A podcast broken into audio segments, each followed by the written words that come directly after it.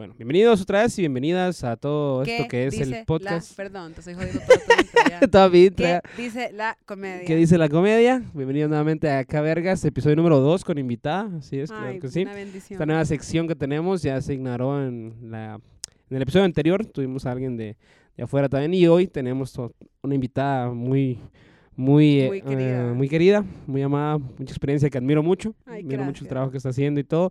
Desde la hermana república del Pulgarcito de, De- América. Desde el pulgarcito de Centroamérica. de cen- no, de- de de- América. sí, de ¿no? América, sin duda. ¿no? Porque si me- no, es El que las Guyanas. que no debería ser país. La Guyana es más pequeña. No, péleme la verga, no. no, si vengo de un No, país El súper Salvador es, es, es muy pequeño, pero es muy bonito. Las veces que he ido a presentar allá es muy de huevo. Y eh, está aquí conmigo Gaby Rivera. ¿Cómo estás, Gaby?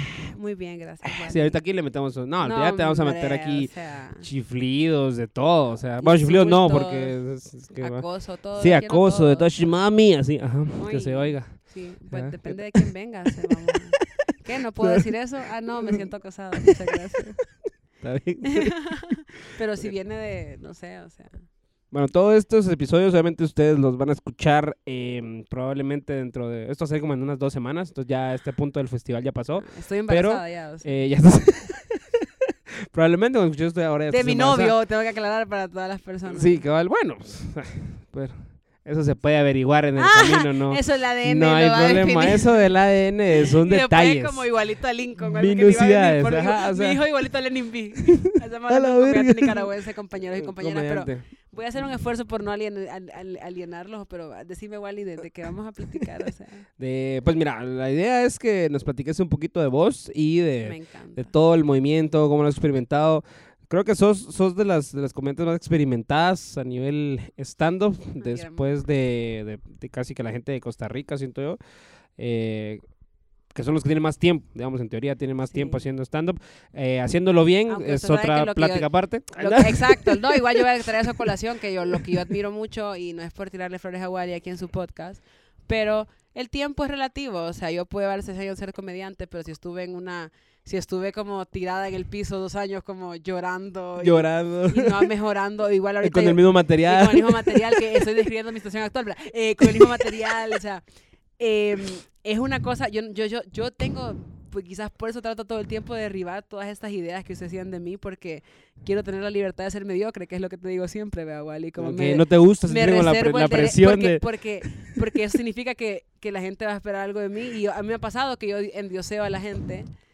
Pero eh, es que, es que de hecho, yo siento que los Per- per- per- come- per- Perdón, te estoy interrumpiendo. Lo que quiero llegar es de que yo admiro un montón a Comida con Banquito y a Wally y el trabajo que ustedes hacen porque en muy poco tiempo, o sea, es exponencial, ¿me entendés? O sea, es como que han logrado aprender de otras experiencias, eh, han tenido, y eso también es algo que yo he hecho y por eso también eh, me estoy autoadmirando de cierta forma porque he tenido la capacidad de aprender de otras experiencias y tratar de incorporarlas a, al camino que yo quiero llevar. O sea, como que ya en, en Bob Wally siento mucho, y no solamente en Wally, pero como representante de Comida con Banquito más inmediato en mi vida, pero Gaby, Darwin, Angélica, hasta la Saco allí de colada, porque la Saco pues, prácticamente ha pasado muchos periodos de su vida. Saco es una comediante eh, Hondureña. guatemalteca, perdón, con- bueno, imagínate que la considero guatemalteca, pues. se considera casi Pero guatemalteca. estamos hablando de muchas personas que quizás ustedes no conocen, pero son personajes de nuestras vidas en la historia del stand-up centroamericano. O sea, ahorita no se puede ver esto. correcto. Sí, o sea, la, la idea es como dejar un registro ahí de, de la historia. Entonces, este, me encanta la idea y, y por eso te digo que, que aunque yo llevo más tiempo que ustedes,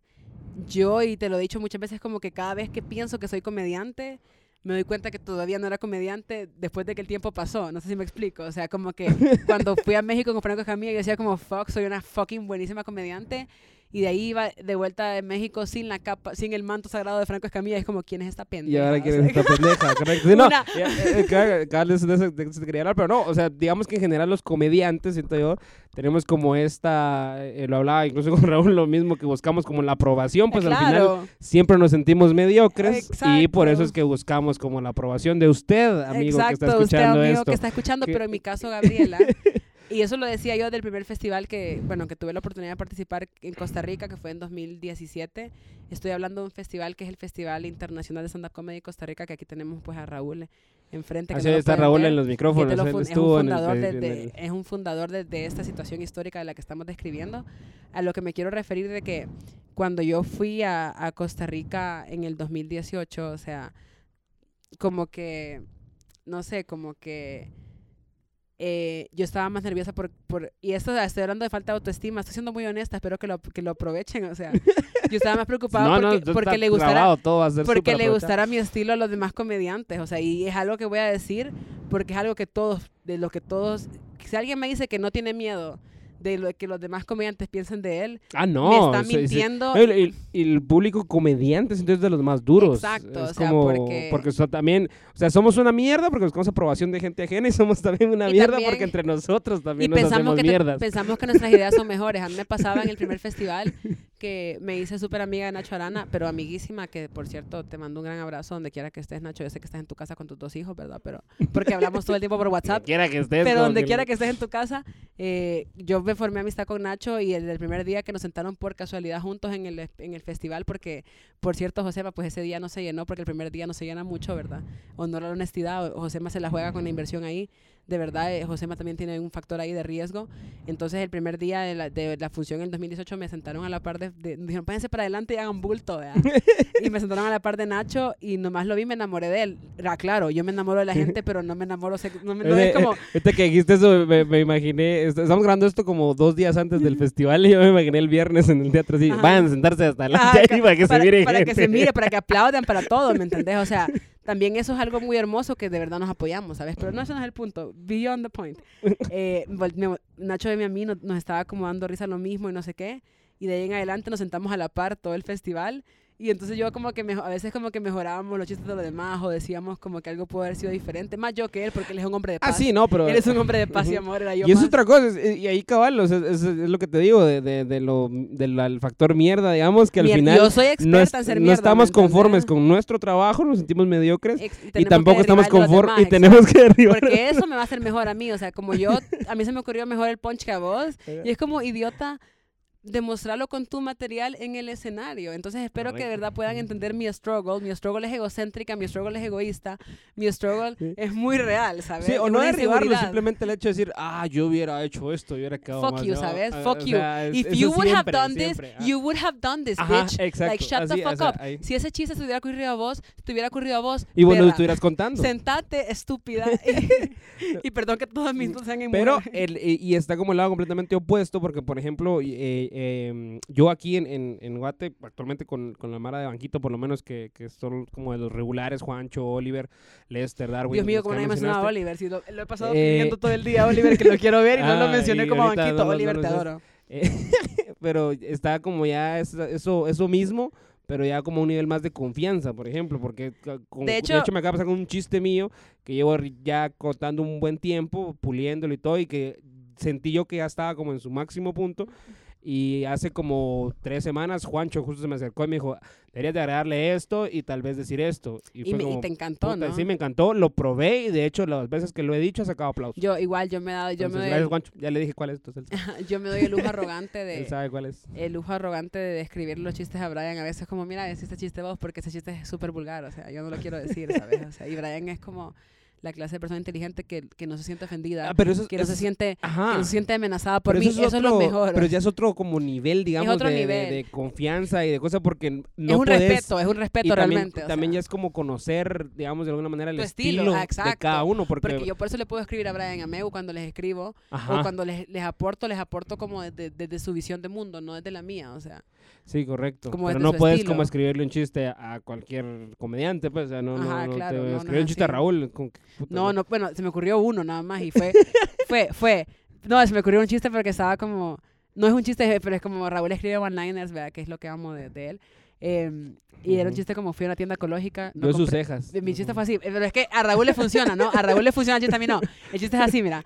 Fui a una tienda ecológica. Oíste pues, Wally. Su picha quebrada también me encanta. Ay, fui, una, fui a una tienda ecológica, no compré nada, no me sentí mal. Pero es que es cierto, o sea, ¿cómo te vas a sentir mal de no comprar algo en una tienda ecológica? Es como, literalmente, qué bueno que no compraste nada, ¿me entendés? Entonces ese es el punto, como que a veces sí pienso como Raúl, pero es muy difícil pensar como Raúl porque si le ocurre solo estupideces.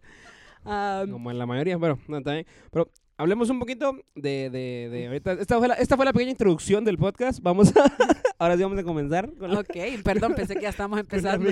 No, no, no, está, está bien, pero sí me gustaría como darle un poco de background, como de cierta manera, como una, una mini biografía tuya, para que la gente sepa como de dónde venís y todo hablando. No, o sea, sin decir tu edad, si no crees, pero la verga. Eh, Porque no, o había- si no. No, pues. no Soy sé. Gaby Rivera, eh, soy, bueno, si hablamos de como de formación académica o artística, pues soy psicóloga.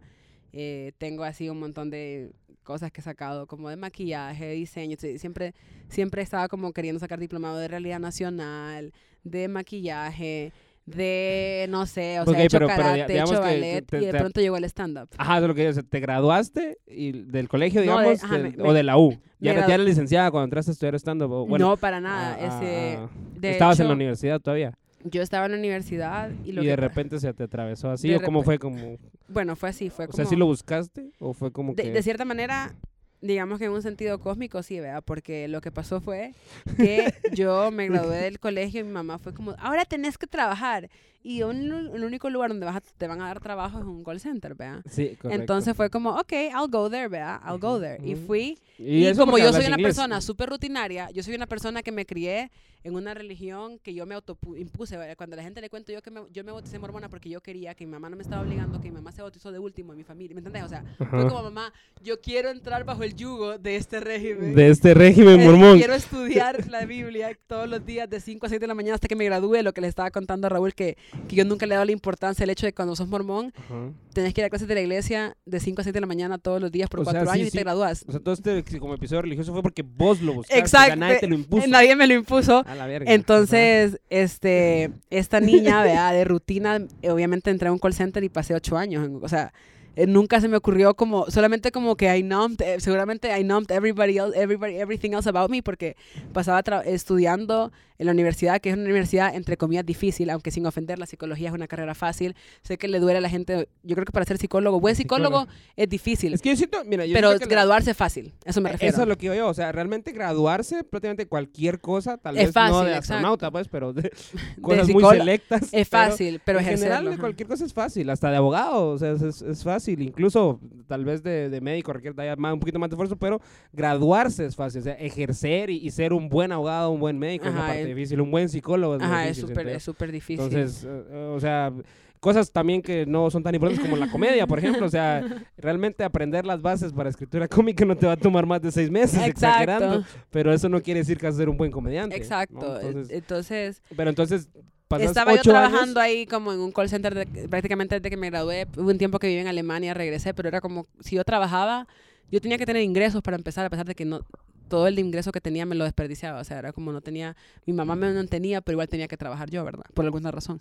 Entonces, ¿Y qué gastabas el Pues era obesa, si no lo recordaba, ¿verdad, Wally? Y también era como que tenía un montón de maquillaje y tenía como un montón de, de, de pendejadas con las que me adornaba mientras no pensaba en mi existencia, ¿me dinero? Era obesa, Wally. Obviamente la gente obesa gasta más dinero. Esa lógica me encanta. ¿sí? Pero no, no es cierto. Wally, por favor. O sea, preguntas serias. es ¿A qué como- me trajiste?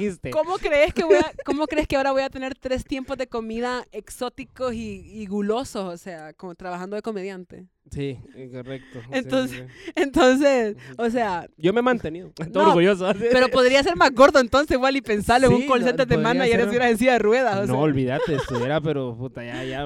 Y no- y no- y- reducido mi Y expectativa una, de vida a y- unos y- 20 años. y una super aclaración, o sea, yo fui esa gordita, yo sé lo o sea, yo no lo digo para juzgarlos. De hecho, lo digo con un tono de majes, los entiendo perfectamente. Yo pasaba trabajando todo el día y tenía que ir a estudiar y se suponía que también cocinara, me ejercitara y pensara en mi existencia, o sea, no había tiempo. Sí, pues. Bueno, la cosa es que era una cuenta súper buena en la que trabajaba porque yo me gradué de un colegio alemán y eso me ha abierto puertas raras en la vida. Eso sí es el, mi, mi Go Green. O sea, deberíamos de irnos a un anuncio y regresamos después de que haya comido el Go Green. Juan. ¿Qué pensás? Gracias a, a Go Green que no está patrocinando esto, pero vamos a hacer un pequeño Vamos a hacer un corte, pequeño corte y ya regresamos. Y tu almuerzo, lunch saludable. Provecho, provecho. Gracias, gracias también a, a Uber Eats que me vino a dejar la comida y tampoco nos Sí. patrocina. Aquí siempre mencionamos marcas que nos patrocinan.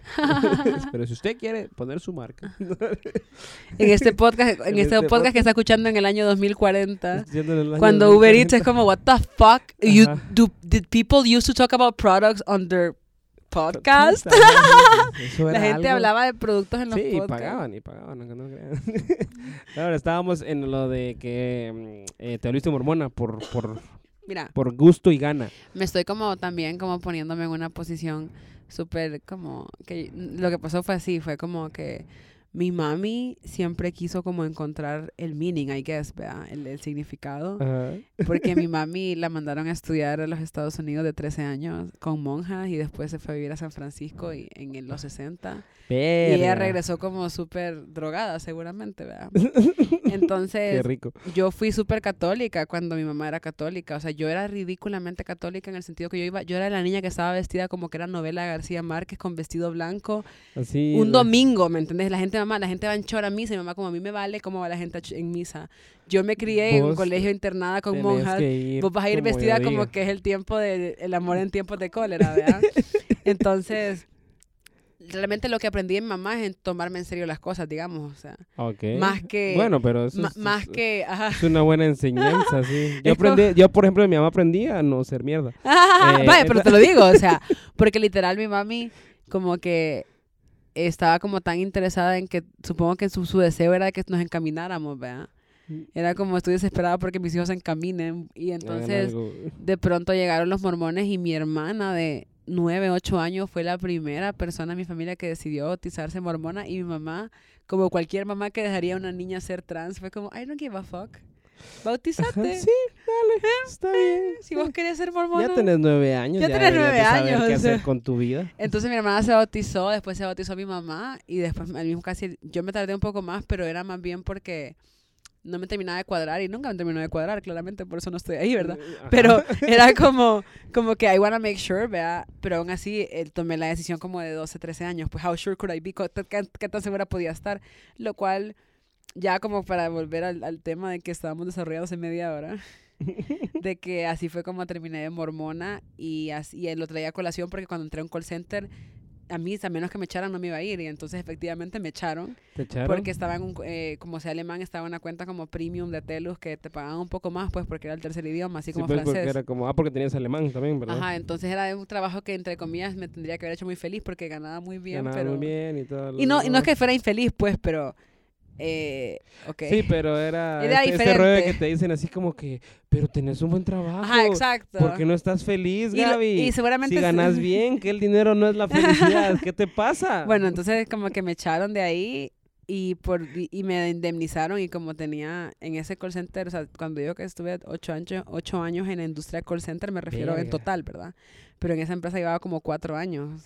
porque jamás me iban a, mi, marido, mi novio Samuel lleva 10 años, más de 10 años en Telu. O sea, somos personas que es como, pues para acá y es como, vergón, ya me dijiste para dónde es. Y aquí voy. Para bien o para mal. Por eso también me describo como una ciudadana perfecta ah, de un régimen totalitario. O sea, yo sería como en la Alemania socialista como, no, hombre, pero está chido, o sea. Sí, no, hombre, La mara se escapa en el carro, pero aquí, o sea, tenemos que comer, vea. Estamos en la mierda, pero no tanto. Entonces, como, que si me, yo ideológicamente me logras convencer de algo, yo lo voy a defender hasta cierto punto, ¿verdad? Entonces, este, cuando salí del call center, yo obviamente toda mi vida, donde quiera que yo iba, pues iba a ser Gabriela, ¿verdad? Entonces, en el call pues, center... Idealmente. Idealmente, ajá. Entonces, en el call center eh, sí tuve la oportunidad como en el call center sí hay muchas personas que llegan con sueños frustrados, así como nos describiríamos a nosotros mismos en este momento. Sí, sí, sí, los call centers también aquí Están como, llenos de pilotos y cineastas, ajá, pilotos, cineastas, y literalmente yo estaba en un, y entonces como el, idioma era alemán, sin duda reunía personajes que tenían un bagaje de vida bien raro. Había un director de cine que se llama Javier Caffi, que no nos está escuchando, pero trabajó ahí en Telus conmigo, trabajaba con artistas de circo, con Mara, que es como, yo aprendí alemán en una, o sea, ¿cómo aprendiste alemán? ¿Me entendés? Para que estemos juntos, exacto. Eh, o todos salimos, un montón de gente salió. El circo me enseñó un mono. o, o, también como que estoy estudiando algo para lo cual, o estudié algo para lo cual no encuentro trabajo, pues que es el punto final, ¿no? Entonces había mucha gente que en ese momento para mí era gente de 30, 35 años que no había hecho nada con su vida. Y me estoy describiendo, pues, pero eso fue hace 10 años. O sea, en ese momento yo los veía. Yo los veía y era como, puta, pégame un tiro si yo tengo 30 años y no sé qué hacer con mi vida. Y efectivamente no me daba el tiro, pues, porque ya es un cambio de perspectiva. Pero entonces... en qué momento? entonces, ahí conocí a mucha gente que incluso que con la que colabora ahora de comedia. Conocí a, bueno, Teda era un compañero mío del colegio, pero la Brito, un montón de gente la conocí en, en, ese ambiente porque aparte en Telus había un grupo de gente que era éramos los que hablábamos portugués, alemán, francés. Entonces era como un grupo, un grupo tan raro de gente, ¿vea? Entonces yo era cagada de risa ahí y tenía mi posse de gente que era cagada de risa conmigo. Ah. Entonces, cuando mm, nos despidieron a todos, como que seguimos en contacto. Y una chava que trabajaba en que una chava que amo con todo mi corazón, que es una artista que se dedica a doblar voces en El Salvador, me dijo como, hey, viene un taller de comedia, metete. Y yo pensé como, Eh, "Ah", o sea, ya tengo mi taller de maquillaje, ya, ya tengo, tengo- ya soy, ya soy maquilladora, ya soy, alemán. ya hablo alemán, o sea, ya, ya, ¿por qué no voy a aprender a ser comediante? O sea, it's never ¿Para gonna happen, ¿vea?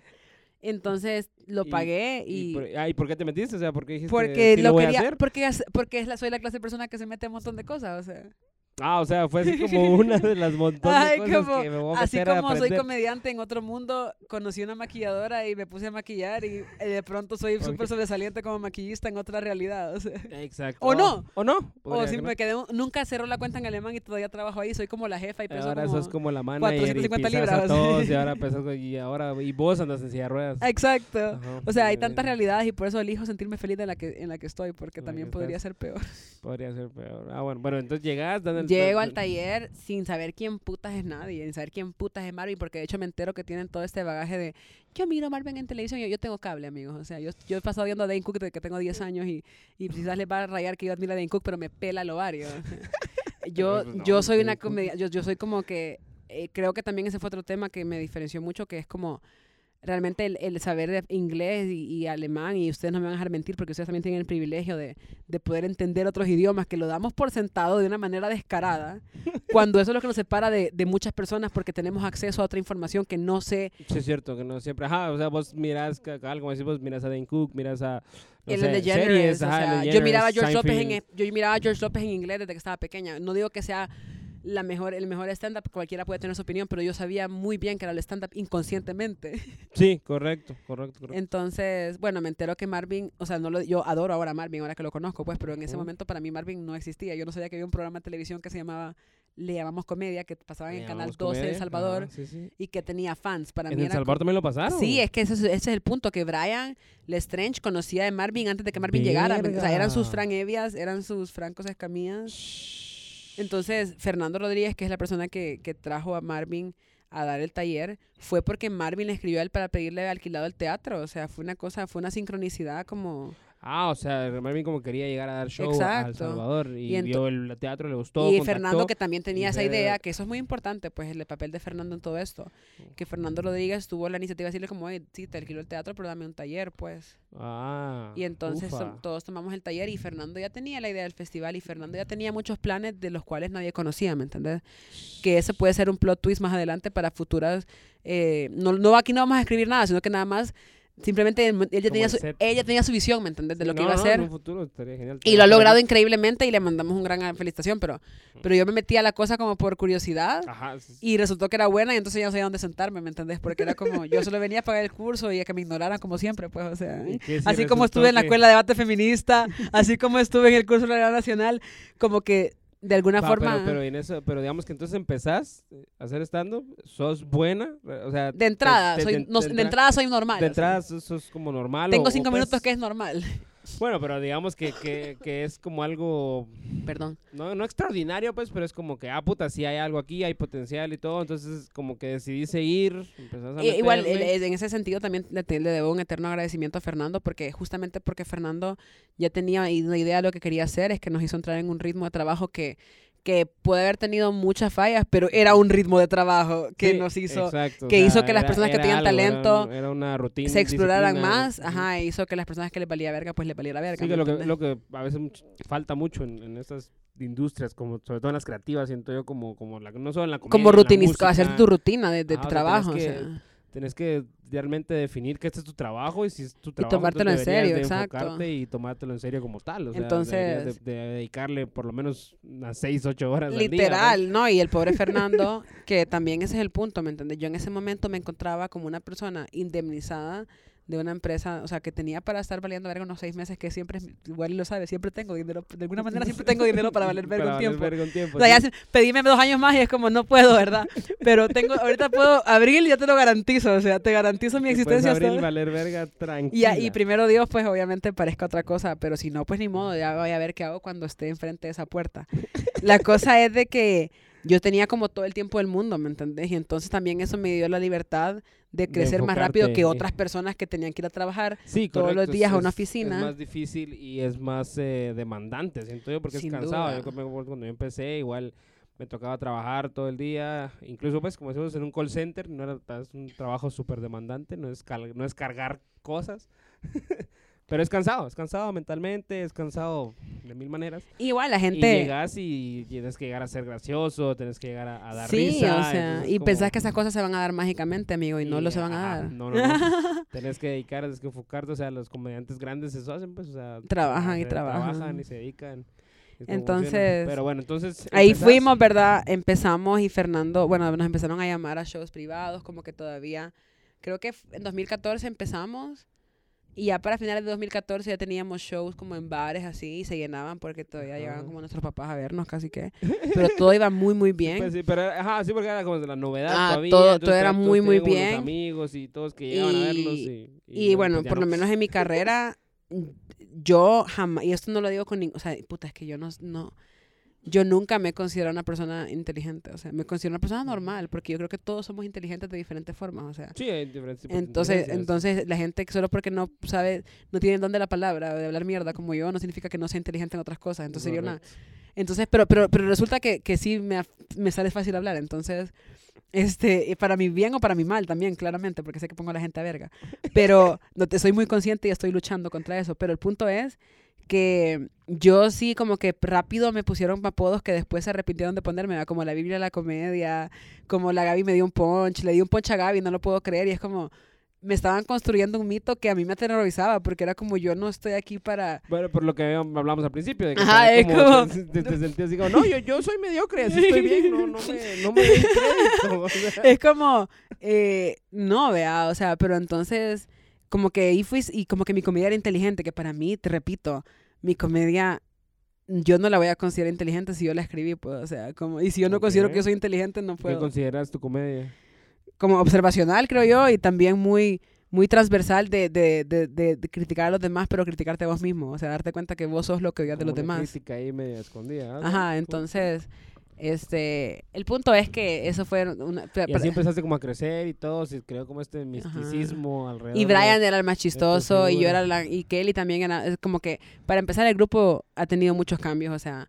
El grupo en el que en el que yo empecé, que, que fue el primer grupo de stand-up comedy en El Salvador, ¿verdad? El Comedia primerísimo, Sí. es Comedia Es. Eh, Yo, pues, fui de las primeras, quizás, o sea, de las que todavía siguen. Solo quedan del primer grupo Fer Rodríguez, Kelly Raeta, Brian y yo, así como súper constantes. Se, se puede decir que la mitad del grupo se salió, pues, o sea. Sí, ya de no la- dejaron de... Sí, me eh, imagino, es igual aquí, ajá, las personas que empezaron a hacer stand Entonces, no, no hay muchos. Exacto, Hay entonces... muchos que sigan.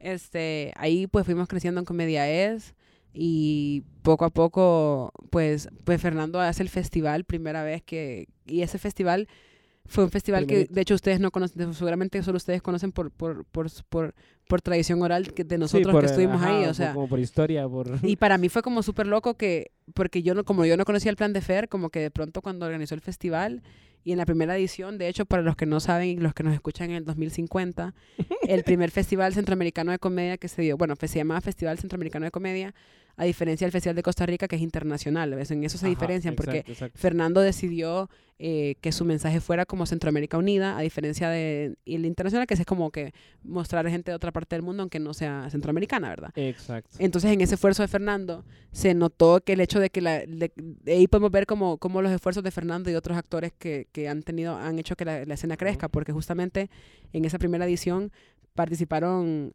eh, Honduras participó con monólogos de teatro, no tenía, o sea, No tenía stand-up no tenía tal, sí, sí, stand-up, no- no- sí nos han contado, que eran como cuentacuentos. Ajá, era como cuentacuentos, que era divertido, que era comedia, que sí se cumplía, o sea, no tiene nada de malo. sí, pero pero era como que el propósito de risa y- Fernando era y de hecho de, de Water era impro y creo que no recuerdo que la primera vez creo que la primera vez no hubo stand up solo fue impro Ajá, corregime. de Guate solo fue impro. y El Salvador tuvo stand up Costa Rica tuvo stand up y Nicaragua tuvo stand up de parte de Lincoln así que sorry Lincoln te amo pero ok Eh, no mentira porque le tiraría mierda Lincoln si es un amor discúlpame bebé te amo puta! eh, sos un perfecto, sos, sos el mejor pep talker de mi fucking vida, o sea, si tan solo tus palabras reflejaran la realidad que tengo enfrente y pudiera creérmelas, o sea, porque nos pasó una vez, ya vamos a las historias de, de no éxito que a mí me encantan contar. No sabes cómo me refresca contar a los demás cómo fracasamos porque creen que estamos arriba, pero no se dan cuenta todas las veces que nos dimos en la jeta, ¿va? Entonces, eso es lo que no se ve, ¿no? los vergazos. Bueno, pues fue el primer festival. Y justamente, pues, yo me sentía súper feliz. Pero, espérate, el primer festival, el festival, dice ¿El festival? El festival que sí hizo, el festival que organizaron, ¿fue en Nicaragua o fue en No, qué buena pregunta. El primer festival fue en El Salvador. Fue en El Salvador. Ah, ok, ok. 2015. Y de ahí la sorpresa del otro año fue como vamos a hacerlo en Nicaragua y vamos a hacerlo en El Salvador. Eh. Y ahí es cuando, cuando la frase de este más es como the, faster you want it, the, most, the more vulnerable. O sea, como que entre más rápido lo querés, más vulnerable sos, se cumplió. Porque Lincoln, que justamente, me encanta que acabo de no quería hacerme mierda a Lincoln, pero acabo de predecir, eh, acabo de describir, de caracterizar muy bien su comportamiento, porque le dijo que sí a Fer y llegamos allá y fue una cosa... o sea, empezaba el lunes, pues ya le hablan aquí al compañero Raúl, que también es un festival lunes, ¿verdad? El, el, el festival el primer día fue el lunes y eran los majes de Guate, que por cierto, los majes que hacían impro, que incluido Alejandro Barrera, que en paz descanse, porque Alejandro ya no está con nosotros y ha sido un golpe durísimo a la mortalidad de los demás, no porque les importa Alejandro, sino que nos recuerda que todos podemos morir en cualquier momento, ¿verdad? Entonces, entonces pues obviamente le, mis mejores deseos hacia su espíritu y lo que sea, o sea, no lo que sea de manera despectiva, sino de verdad le deseo lo mejor a Alejandro porque tuvo una vida... Eh, no, no, no, influyó un montón. Influyó un montón, exacto. Tuvo una vida súper, súper... No, yo lo he dicho abiertamente, o sea, yo regresé al estando por él. Exacto, era una persona que tenía un corazón... Y regresé por, por una puteada de él.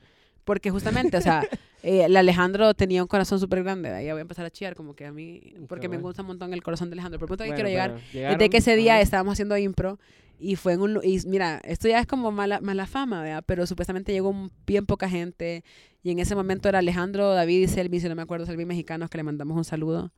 eh, que Selvin literalmente se, estaba muy molesto, pues, porque yo no viajé a Nicaragua para que me pongas un lunes, ¿verdad? etcétera, etcétera, etcétera. Y de ahí martes fue Cibar, fue, fuimos de Salvador los que íbamos, pero llegaron como 80 personas, ya fue como baja, abajo, o sea, esto, uff.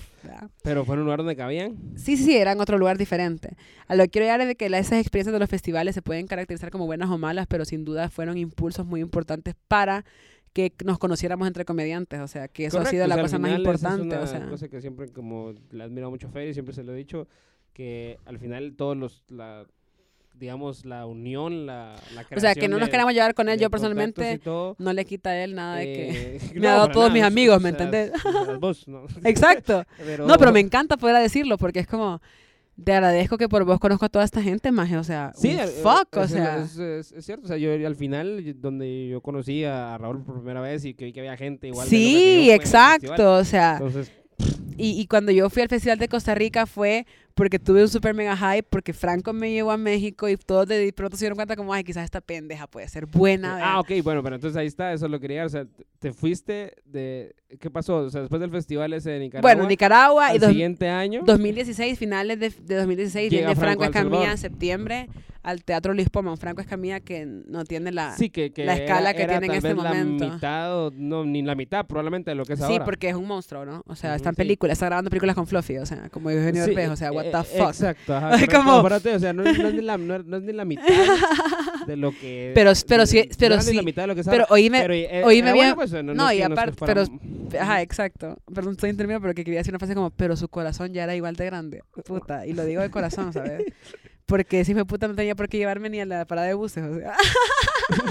y sobre todo lo que hablábamos ayer en privado con toda esta Mara, que, que realmente en el mundo, de, en todos los mundos hay muchos intereses, o sea, económicos y no sé qué. Y este maje de verdad no tenía por qué ni oír mi set, ni oír mi set. Lo escuchó y te vio y, y, era un tiempo en el que pues me imagino que también él... Eh, tenía la posibilidad, la oportunidad, y dijo, no, pues sí quiero ver de apoyar y todo, y, vio el consejo, porque pues de aquí también tuvieron, tuvo show ese año, también lo trajo Fer, y no se va nadie. de los que le abrieron, ¿me entiendes? No, te juro. Y de hecho son no cosas... porque fueran malos, o sea, no, es que no son malas, pues, pero, pero, pero, o sea, tal vez solo tenías espacio para uno, o, no o, detalles, pues, o no sabemos qué vio en mí, o sea, y no me voy a morir por... Yo, yo lo puedo lo puedo justificar. Tal vez cinco años tenemos en el podcast. No, yo creo que sí, o sea, pero, pero el punto... Cinco, meses, ¿no? ¿Por qué no? El, el, universo no sabe de timelines, pero el punto es como La cosa es de que 2017 viene Franco en septiembre. Y me oye y, me, y yo oigo de que después de que yo me bajo y él habla de mí, habla también. Y después me quedo a ver los demás shows de que le abre Brian, le abre Kelly, le abre Fer. Y veo que no hace ningún comment. Y mi corazón arrogante nada más tiene que tragarse todo esto, Wally. O sea, no puedo Sí, gritar en las que, calles ajá. como, Franco habló bien de mí después de que pasé. Franco me dijo que... No, solo fue como, bueno, Gracias. Gracias. Y entonces después, cuando regresó en diciembre, a la segunda visita, como que ya traía la espina, si lo pensás, porque después de que me bajé, cuando me bajé del escenario, el manager me dijo como, Franco quiere hablar con vos. Y yo como, what the fuck, ¿qué me quiere decir? Que me fue bien, vea. Y fue como, y lo amo, te amo, Franco Escamilla, te amo con todo mi corazón porque sos un macho del patriarcado, pero sos el arquetipo de macho que de verdad cuida a la mujer, que es el como que, como que de verdad es un ranchero que no te va, no, su mujer no se va a quejar porque está pero puestísima económicamente, no le falta nada, los No niños falta están en buen se la- colegio, sí, la ama, la respeta, es como, esa es la impresión que da, ¿no? Esa es la Sí, impresión sí. que da, porque también Sí. Sí, no, hablamos desde el punto de vista casi que de público, pues Ah, que no es como que seamos así como... yo me llevo con él, ¿Qué pero Franco? exacto, ¿Qué exacto. dice, mano? ¿Cómo vas? ¿Qué Pero se dice? le nota, ¿Qué tal se le nota. Frank. Y entonces lo que, lo que Franco me dijo, que yo lo he pensado de, de- lo he pensado de todas las perspectivas del mundo. Me dijo como, ¿qué edad tenés? Y yo como 27. ¿Tenés hijos? No. ¿Te querés venir a México? Porque yo creo que en ese momento él tenía pensado algo más a largo plazo, lo cual no te reclamo, ¿verdad, Franco? lo que sea que me quieras dar, lo que sea que me quieras dar, lo acepto, ¿verdad? Entonces, Ajá, pero estaba eh, muy interesado en saber que si yo iba a dejar a alguien tirado aquí, lo cual Sí, me parece sea, muy inteligente. Sí, porque correcto. Porque no es como que como mujer me voy a quitar la oportunidad, es como, hey, no te quiero joder tu familia, ¿me entendés? Para que vos vayas a chase Sí. a dream, o sea... Ajá, ah, correcto. Entonces, bueno, le dije que no, eh, con lo cual de- con mi máscara feminista le puedo decir cualquier cosa horrible. Es como, ¿cómo se le ocurre que porque soy mujer no voy a...? No, pero es que realmente vivimos en un mundo real en el que él es como, ¿para qué le voy a decir que se venga si tiene dos niños y tiene un trabajo y, y no puede irse? Y ¿verdad? no puede irse realmente Entonces, solo porque sí. Eh, ahí fue que me dijo como te voy a llevar a México y no le digas a nadie de tus amigos de comedia y de aquí en adelante vos vas a, te vas a dar cuenta quiénes son tus amigos. Y yo como, todos son mis amigos, ¿de qué estás hablando? Para- como no hay video, pero la imitación de rubia de Gaby es lo máximo. o sea, como.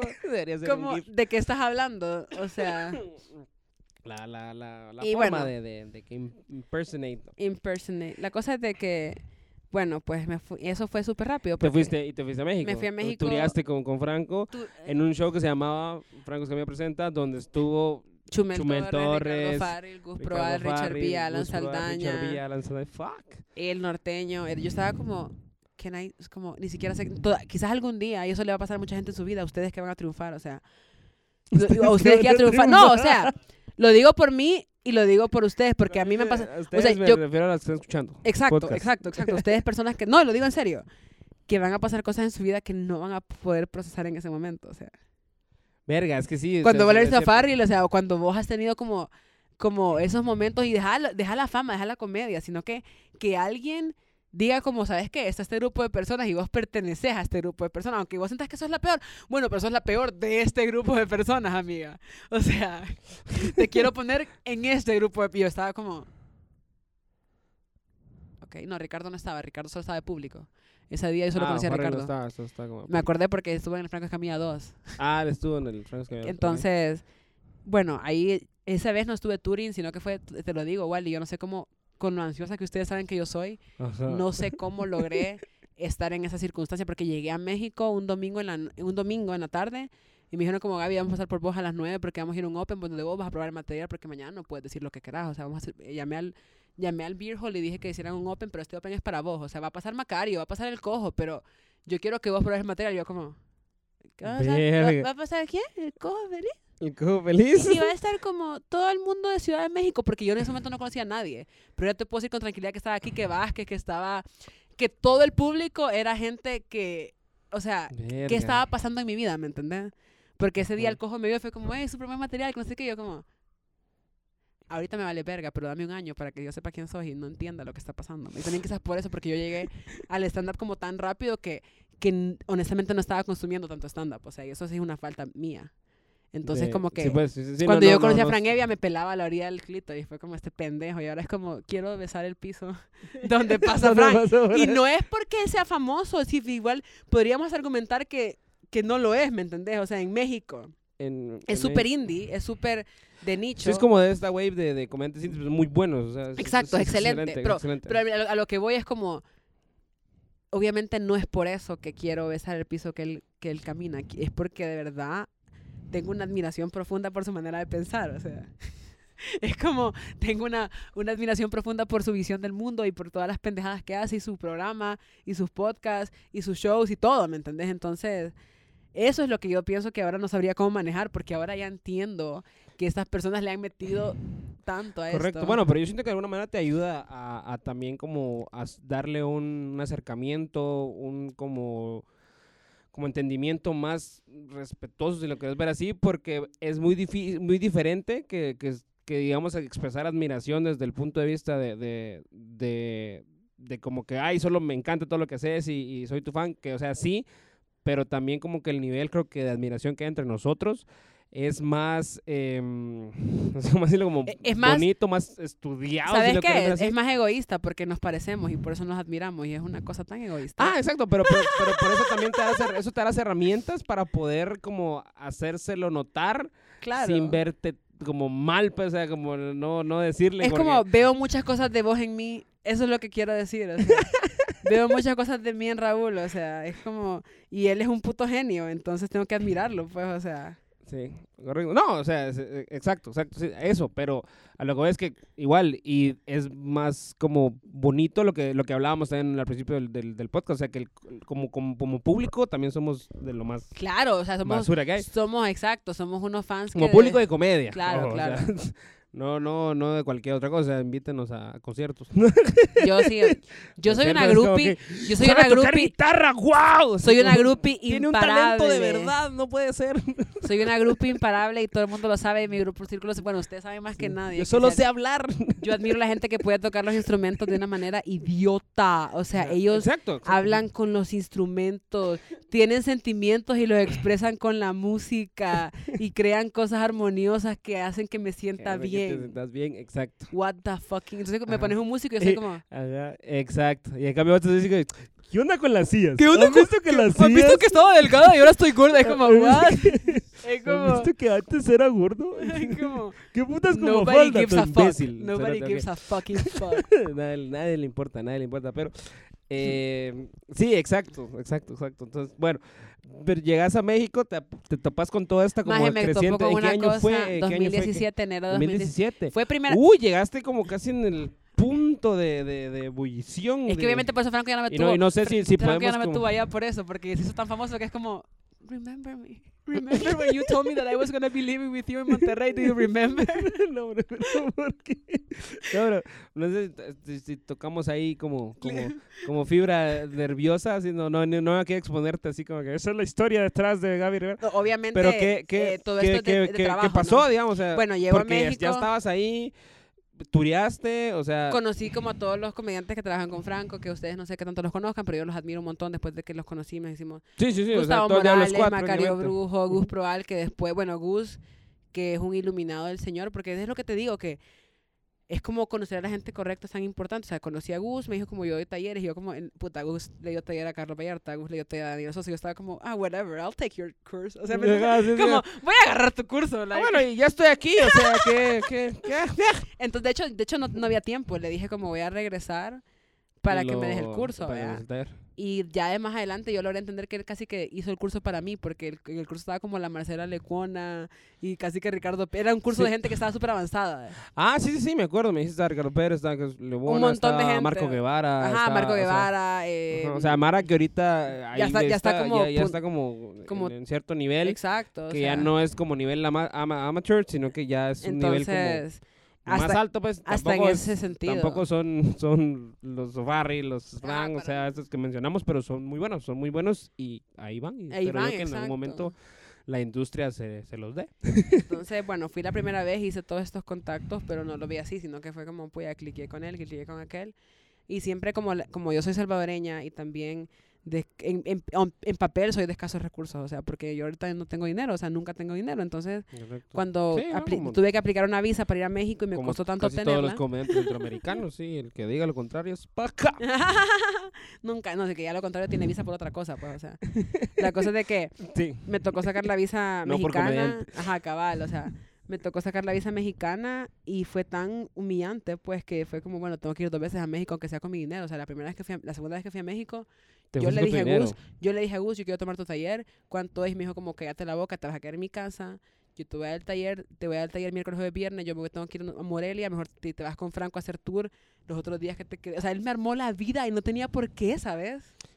Porque me dijo, "¿Y porque yo te puedo atender, ya le dije a Franco, como Franco tiene show en Guanajuato y en Celaya, no sé qué, andate con él. Y yo como, claro que me voy a ir. O sea, es como, es como, Fíjate que la verdad es que... Yo quería estar en Ciudad de México, o sea. Hay que ver, Yo estaba pensando más como ir a unos tacos, no sé. el Palacio de Bellas Artes, El. Palacio de Bellas Artes, no, pues... como ir a, ir, a, ir a San Miguel Allende, que es como joya, como, como patrimonio cultural de la, de UNESCO, no me Ajá, interesa. sí, o sea. sí, no, ¿cómo haces eso? pues, ir o en sea? un bus que dice Franco Escamilla afuera y dormir en, en cama, o sea, vivir la vida almost famous para mí, o sea, Sí, no, no, ¿para me- qué? ¿Para qué? Entonces, eh, y por eso te digo que no puedo estar más que agradecida con toda la gente que he conocido. Ok. Eh, entonces, bueno, yo llegó la segunda vez a México. Eso fue en enero que fui la primera vez.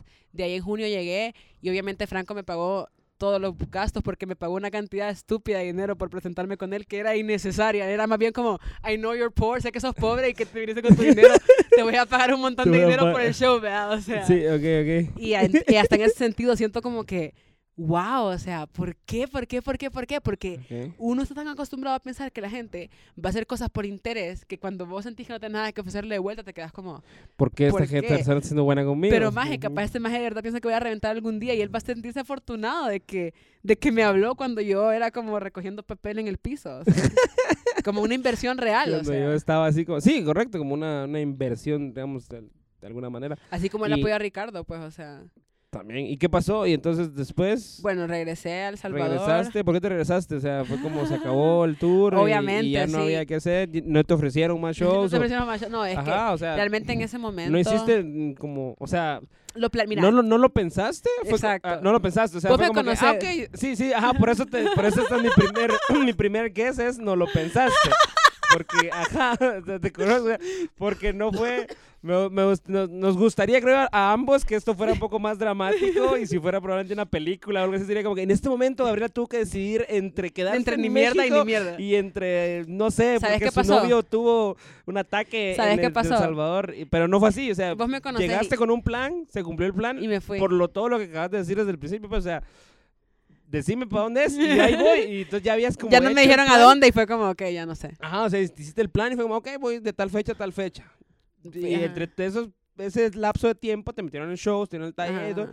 Se acabó ese lapso de tiempo y fue como, ah, ok, entonces ahora regreso al Sí, Salvador. O sea, no- nunca te pasó por Y la de mente hecho- así y de- como, podría quedarme aquí. Para nada, podría- porque no tengo visa, porque recordemos que yo soy una ciudadana perfecta de cualquier régimen total. Eso fue como, Ajá, yo- eh, exacto, se me va a exacto. vencer la visa y yo no puedo estar aquí. A pesar de que sí, hay mucha gente que se va a quedar aquí, ¿verdad? Pero yo no me puedo quedar aquí. Y la otra es de que para mi nivel de autoestima, ya solo con que, con que yo he tenido la iniciativa de ir por segunda vez, vos que me conoces, es como un leap of faith, o sea, un asalto de fe que yo pensé, seguramente iría como voy a ir una vez la vez que me invitaron, o sea, Sí, gracias. y ya, gracias. Pero regresaste. regresaste, regresaste. Pero regresé y de hecho, pues... Esa fue la segunda. Y es la última que y la sido. última vez que no fui, has, no has vuelto. Eso fue en el 17. 2017. Y de ahí cuando regresé, ah, ok. cuando no, no- no fue hace mucho. O sea, igual sí te, te to- recuerdan. to- todavía, no, pues obvio. Sí, obvio, obvio. No, no, no. Y pues, sobre todo ahorita ya vamos a habl- hablar de eso. Pero bueno, adelante, la cosa es que regresé a- en orden cronológico para que no se pierdan. regresé a Cibar y, y bueno, y, y como le mencionaba fuera del aire, como que ya, ya tenía como como que me estaba iban a tomar más en cuenta, pues por lo menos internacionalmente ya fue como que regresé y este a mí como que bueno, la prime- le voy a contar la primera vez que vinieron los ticos, o sea, a mí nos a mí me contaron, no sé quiénes vinieron primero. Bueno, de los que recuerdo que me dijeron del festival fueron Uga y Arnaldo. Si me estoy echando a alguien más y no recuerdo que me hayan mencionado el festival o que me hicieron saber que había un festival de, de comedia en Costa Rica, pues lo siento, pero me acuerdo que fue Arnaldo Uga que me dijeron que del festival y les dije como, pero, y le dije a Fer como, ¿por qué no vamos? Y es como, ¿por qué no? Vea, yo como, pero ¿por qué no? O sea, como no entiendo, vea. Y fue como que simplemente me dijeron que no podíamos ir. Y yo como, pero no entiendo por qué, ¿por qué no le decimos a esta persona que nos lleve? O sea, Entonces, es como, I don't get it, o sea, de verdad. O sea, sí, tan, tan simple como... Porque, entonces, pero eso fue, antes de, eso fue antes de lo de Franco, fue 2015, 2016, que era como, Mara, dicen que hay un festival en Costa Rica, ¿por qué no estamos en ese festival? O sea, ¿Por qué no estamos representando? ¿por qué no Porque no hay nadie del Salvador. Ajá, si tenemos nivel, o sea, no tengo que ser yo, puede ser Brian, puede ser Fer, porque sí hay ese nivel, o sea, sí hay ese nivel, o sea, entonces, y sobre todo, pues sí, entonces, eh, ya cuando regresé de México, ya como que ya tenía un mejor perfil, sin duda, pues, para, para ir al festival. Y ahí fue cuando ya recibí la invitación de Josema y, y, y se fueron abriendo más puertas, o sea, y de hecho en el, o sea, como que también eso es la importancia para mí de estos eventos de comunidad, porque porque al final terminas haciendo conexión con otras personas y, y, se empiezan a desarrollar otras ideas y otros proyectos de una manera orgánica que no tiene mucho que ver con, un deseo de afiliarse por otra razón más que por joder juntos, vea. Más que por la joda. Ajá, entonces, de hecho, pues tenemos que hacer stand porque esa es la excusa, ¿verdad? esa, vos sabes que así lo veo yo y es una gran realidad, o sea. Sí, realmente el, festival es solo para juntarnos a joder y eh, pues va, vamos al show, pues vaya, está bien. Sí, pues hay que pagar las Estamos cosas. aquí, hay que pagar de alguna manera las drogas, la, droga, eh, la, la comida. La comida, entonces, drogas, sí. exacto. Entonces, bueno, pues fui a Costa Rica con Brian porque nos invitaron a los dos, lo cual fue súper chivo. Y de ahí, pues ahí conocimos, que la gente con la que más me llevé de ahí, bueno, de hecho yo no, yo creo que Raúl no había venido, no había ido a El Salvador, yo creo que yo te, vimos en, yo regresé de El Salvador como convencida de que Raúl era lo más importante de mi vida, o sea, era como, a mí a veces me molesta que Megu me diga, yo no conozco a Raúl y yo, Megu, yo hablo de vos todo el tiempo, o sea, vos, yo, vos, vos existís en el universo, en el, en el multiverso, de, la, o sea, en el stand-up comedy, vos existís, aunque no conozcas, aunque no te conozcan, entonces igual fue con Raúl, o sea, eh, yo lo vi en Costa Rica, y, igual eso igual pasó con Dadier, o sea, también pasó con Dadier, que, que, que fue como, I don't know, ¿me entendés? O sea, yo quiero hablar de ellos, o sea, no sé, o sea. Sí, exacto, exacto. Entonces... No, yo igual, o sea, cuando lo vi en el festival del ya que está aquí Raúl, estamos chupando la... Se la puedo chupar a cualquiera, o sea. Estamos chupando aquí. Entonces yo lo vi en el festival, igual regresé y contándole a todos del grupo. De ese, en ese momento, en ese momento ah. estábamos en, en, los salidos y regresé así como, y un hijo de la gran puta. Sí, o sea, algo, algo llamativo. Hay un cerote en Costa Rica que solo hace one line, Ajá, hace mierda. Bueno, y, Oliver así como, sí, Oliver, Oliver es Oliver, y Oliver regresó como, sí, es bueno. Sí, de hecho yo, yo, soy yo soy estoy enamorada de Oliver con todo mi corazón y cuando lo conocí me cayó mal porque es como solo de verlo sabía que era más inteligente que yo y fue como this is insulting. ¿Cómo es posible que yo ¿Cómo es posible que yo ¿cómo es posible? tenga 15 años más que vos?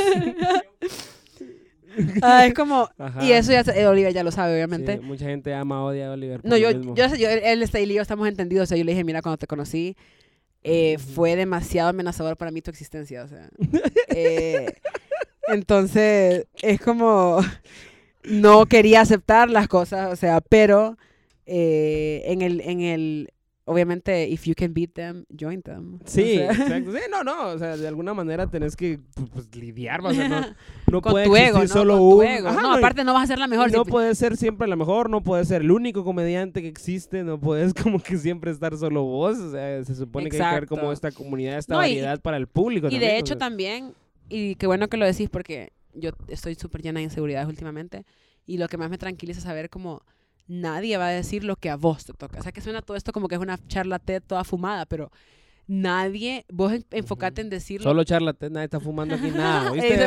Deja de insinuar cosas, por No, realmente yo sé que no. Ojalá fuera así porque sería mucho más divertido. Pero, pero, pero realmente es eso, pues es como no te estés preocupando por lo que los demás hacen, preocupate por vos, cultivar tu mente, cultivar, tu, cerebro, tus influencias, salir a caminar, ve películas, lee, para que el cerebro se te mete, la base de datos se te llene de ideas, y puedas pensar algo, hijo de puta, en vez de estarte fijando en los demás, malta mierda, y hacerte los, o sea, estoy hablando conmigo misma, ¿verdad? Correcto. no, ya me cuento. Bueno, pero entonces a partir de, de ahí, ese fue el, el festival al que, el primer festival que yo fui, y eh, entramos al, Bueno, no, no es, no es la taba, pero a partir de ese festival eh, se dan ciertas cosas ahí y ustedes entonces decidís crear Ovejas Negras. Mira, pues a partir de, no sé realmente cómo es que se decidió lo de Ovejas Negras, yo no tengo ningún problema en transparentar que si habían, obviamente como en cualquier colectivo, como en cualquier grupo humano de, más de cierta cantidad de personas, van a haber tensiones porque, sobre todo si no todos tenemos las mismas motivaciones, las mismas ideales y tenemos otros diferentes factores, como por ejemplo, yo Gabriela tengo prisa de esto porque yo quiero vivir de esto. En cambio, alguien si es DJ de radio y solo quiere hacerlo como hobby, no va a tener mi prisa. no, la va a tener, o sea. Entonces yo sentía como que quiero más shows, quiero más, y por eso es que me voy a venir, a, por eso es que me vine a Guate a vivir si este es el futuro, ¿me entendés? Por eso es que me vine a vivir a Guate como un mes, dos meses, porque, porque necesito los shows, ¿me entendés? O sea. Sí, correcto. es como y si la voy a cagar, pues que la, que la cague teniendo varios shows. Más que un show cada mes, vea. Entonces, eh, ¿cómo se llama? No sé, es como... Entonces buscando como esa exposición, como este protagonismo, digamos, que en algún momento, no, no tenías, porque eh, entiendo, lo, creo que la forma en la que, en lo que lo trataste de explicar es cierto, o sea, no podés tener como el grupo con la misma prioridad, sino todos tienen esa misma prioridad. Claro. Entonces, como vos decís, había, gente que tal vez acaba de empezar, había gente que para la que todavía era un hobby, y vos sí ya querías como ser profesional, y eso, no porque no hubiera gente en el grupo que fuera profesional y que lo hiciera de manera profesional, pero es Con el agravante de que había gente como Franco Camilla diciendo como tenés que dedicarte a esto, es un gran agravante para mí, o sea. Exacto, no, no, no, ajá. es como que él piense que yo puedo ser buena es como, ok, I should try it, porque eso Franco Escamilla, y sé que lo traigo mucho a colación, pero, no, pero eh, lo, admiro mucho. Es lo que pasa en general, siento yo, con los, con los colectivos de comedia. O sea, al final eh, sí se empieza, todas las industrias empiezan con colectivos, porque yo he hablado con, con comediantes mexicanos también y todo, y, todas las industrias empiezan con colectivos, porque nadie de la ni verga o al menos no decentemente a tener una hora de entrada así de material que uno diga, puta, qué bueno. Entonces empezás ganando confianza, 10, 15 minutos máximo, o, de, o 5 incluso. 5 y eh, necesitas apoyarte en, más gente, no puede ser solo vos. Pero llega un momento en el que obviamente vas creciendo, tanto como artísticamente, como humano, como comediante, entonces ya necesitas un poquito más. Y en los colectivos lo que siento yo es que sucede eso de que se sigue uniendo gente nueva. Entonces no puedes como seguir teniendo las mismas metas que tenías hace tres años. Entonces tienes que como que aprender a, a, partir esas cosas y tal vez no se dio de la, de la mejor manera porque... Porque tengo un carácter de mierda también, hay que decir. O sea, yo así como puedo ser el amor de tu vida. Puedo ser también el no amor de tu vida. Exacto, o sea, te puedo el odio de tu vida. Te puedo hacer un daño porque aparte como toda persona que viene de hogar quebrado, o sea, yo hice a mi mamá llorar ya como de 10 años, mi mamá ya, yo era enemiga de mi mamá, o sea, ya no quiero pelear con vos porque me hace llorar Gabriela de los 10 años. A la verga. Era como ya descubrí sus debilidades, mamá, es esta y esta es y, esta y esta y, la voy a mencionar. voy a hacer llorar de hecho, el persona viene al Rose de Waka, no, no porque, y no, y no claro, que, o sea, es tan extraño que me siento orgullosa de ser tan mierda, pero no es divertido pensar tan creativamente el mal. creativamente para, para hacer el mal. Entonces, los chistes que se me ocurrieron era como contra el alma de Angélica. O sea, era como contra... Saludos, Angélica. ¿Sabes qué? Soy psicóloga clínica y este es tu problema primario. O sea, ¿me entendés? O sea, exacto, y se refleja de esta forma. Sí, es cierto. Sí, porque la marea de, las de, de, de los del como más superficial. Tenés pelo en la... Es como, sí, ya sé que tengo bigote. o sea, tengo pelo en todo el cuerpo. Soy un hombre. o sea. Sí, soy un puto oso. ¿Qué, ¿qué, pasa? ¿Qué más? O sea, ya lo superé. O sea. Soy un puto oso. Ah, se arranca la blusa. Sí, es como, ya sé que tengo pelo en todas partes, o sea, y aún así me cogen, les recomiendo que busquen lo mismo en su vida. Cogerse un oso. Sí, exacto. Coger un oso. Como no, o sea, como... Busquen en su vida eso, coger Enfocarse, enfocarse en la gente que una mujer peluda, muy peluda. Que esa sea la moraleja. Sí, exacto. Se van a llevar algo de este podcast. Que me objetifique. Una cosa es que objetifiquemos a Gabriela. a pesar de que tiene bigotes, cejas. Y que empecemos a usar en redes el hashtag coger peludas. porque eso va a ser reivindicante para eso va a ser reivindicante y va a dar confianza. No, eso es un momento feminista como lo veo yo. ¿Qué? Así todo mierda. De hecho, quiero hacer un beat como... No, lo he escrito y me vale la, me pela. Bueno, no, no tenemos que hablar de beat pero quiero, no sé cómo arreglarme para una marcha feminista. ¿Me rasuro no me rasuro? O sea, como, ¿qué hago? Sí, o sea, me tengo que ver bien, pero me tengo, me tengo que, ver, mal. Me, pongo... Me dejo las ojeras o me las quito. O sea, como, ¿qué es lo que quiero decir? Okay. Bueno. Pero bueno. Pero bueno.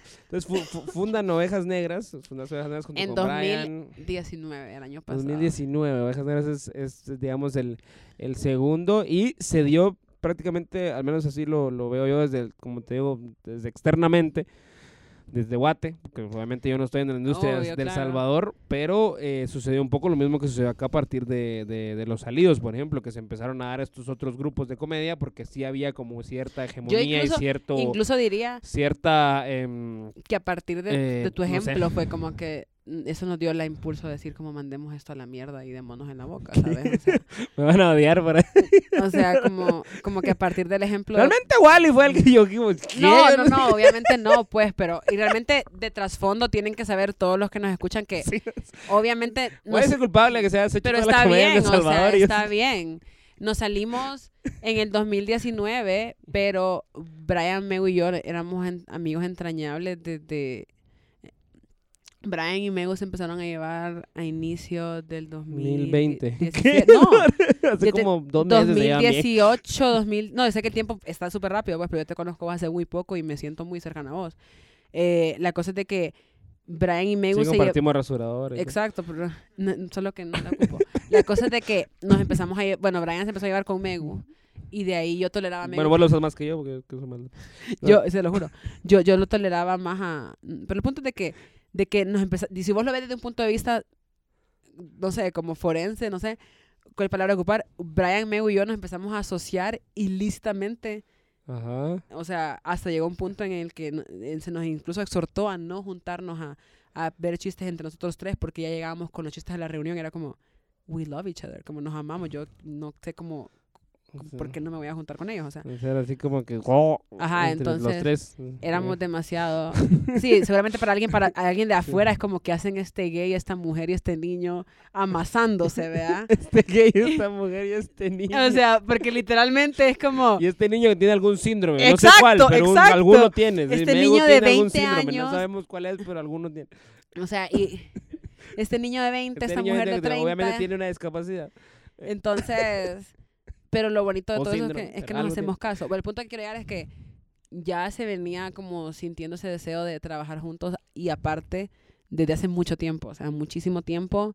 Ya literal, prácticamente la gota que derramó el vaso fue como el hecho de que Te casaste. El hecho de que, de que Ricardo Farrell, pues yo lo estaba como, eh, yo tenía como información insider del show de Ricardo y entonces le íbamos a abrir y ya, ya no, no como no estábamos, comedias no le iba a abrir, cualquier persona que le abriera, pues... no podía estar en. Entonces ahí fue, fue una decisión así de sencilla, fue como, ok, abrámosle a Ricardo y, y que esta sea la gota que derramó el vaso, o sea, Ok, sí, pero, o, sea, a- o sea que el primer show oficial de Ovejas Negras fue abrirle a Ricardo. es abrirle a Ricardo Farrell. Ok. Una arrogancia. Nada más, un pequeño debut, ahí formamos un grupo de comedia. Imagínate que fuera a nivel música, así, una banda, así como que acabamos de formar un proyecto musical, la bandita ahí, eh, sí, le, le vamos a abrir a, a- le vamos a abrir a Metallica ahorita que aquí, eh. Van a hacer una fecha aquí en, en Guate otra vez y la vamos a abrir, creo... ¿Cuánto tiene la, la banda? No, pues la banda tiene una semana. Pero somos amigos desde hace como dos años. Nosotros somos amigos desde hace como dos años. O sea, la banda ya estaba, sí, pues. el niño con síndrome es un gran baterista. Yo desde que tengo 18 lo Y tengo... La cosa es de que, ajá, de que... todo un prodigio, un prodigio. Le- un prógido. Y a partir de ahí, Perdón, pues... No, está súper bien. O sea, el niño es un prodigio. De verdad que Mego sí es un prodigio. o sea, eh, tiene una manera muy humana. Es que es muy intuitivo él. O sea, tiene una manera de llegar a las ideas muy intuitiva que, que no se prende. Sí, es cierto. No, no, no, no, no, no, vas a aprender Intuitivo. Entonces, este, la cosa es de que... Bueno, hacen ovejas negras. Y, y, y era muy era muy centrado en mí en ese momento porque realmente con toda la arrogancia del mundo la gente que- con la que nos salimos me estaba buscando a mí más que nada. Yo era como aquí tengo dos amigos más, ¿verdad? No tenga pena.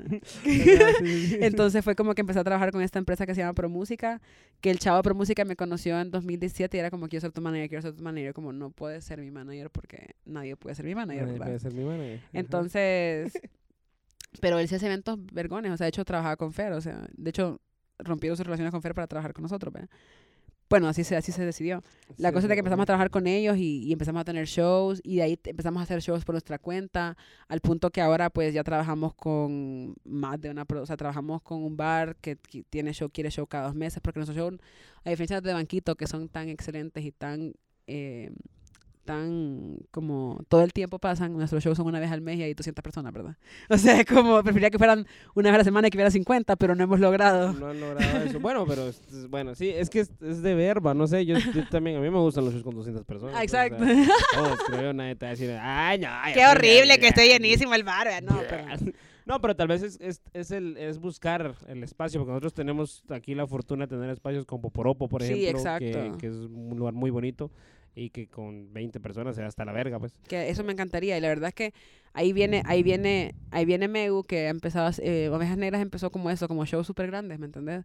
Que causan una gran presión en vos como comediante porque siempre llega la misma gente y tenés que cambiar material o, eso te causa un mindfuck así. Y yo estaba como entre... Y la típica excusa mía de la que sí me voy a agarrar porque soy una huevona, para que yo pudiera producir, escribir, dormir, eh, meterme sustancias y hacer ejercicio.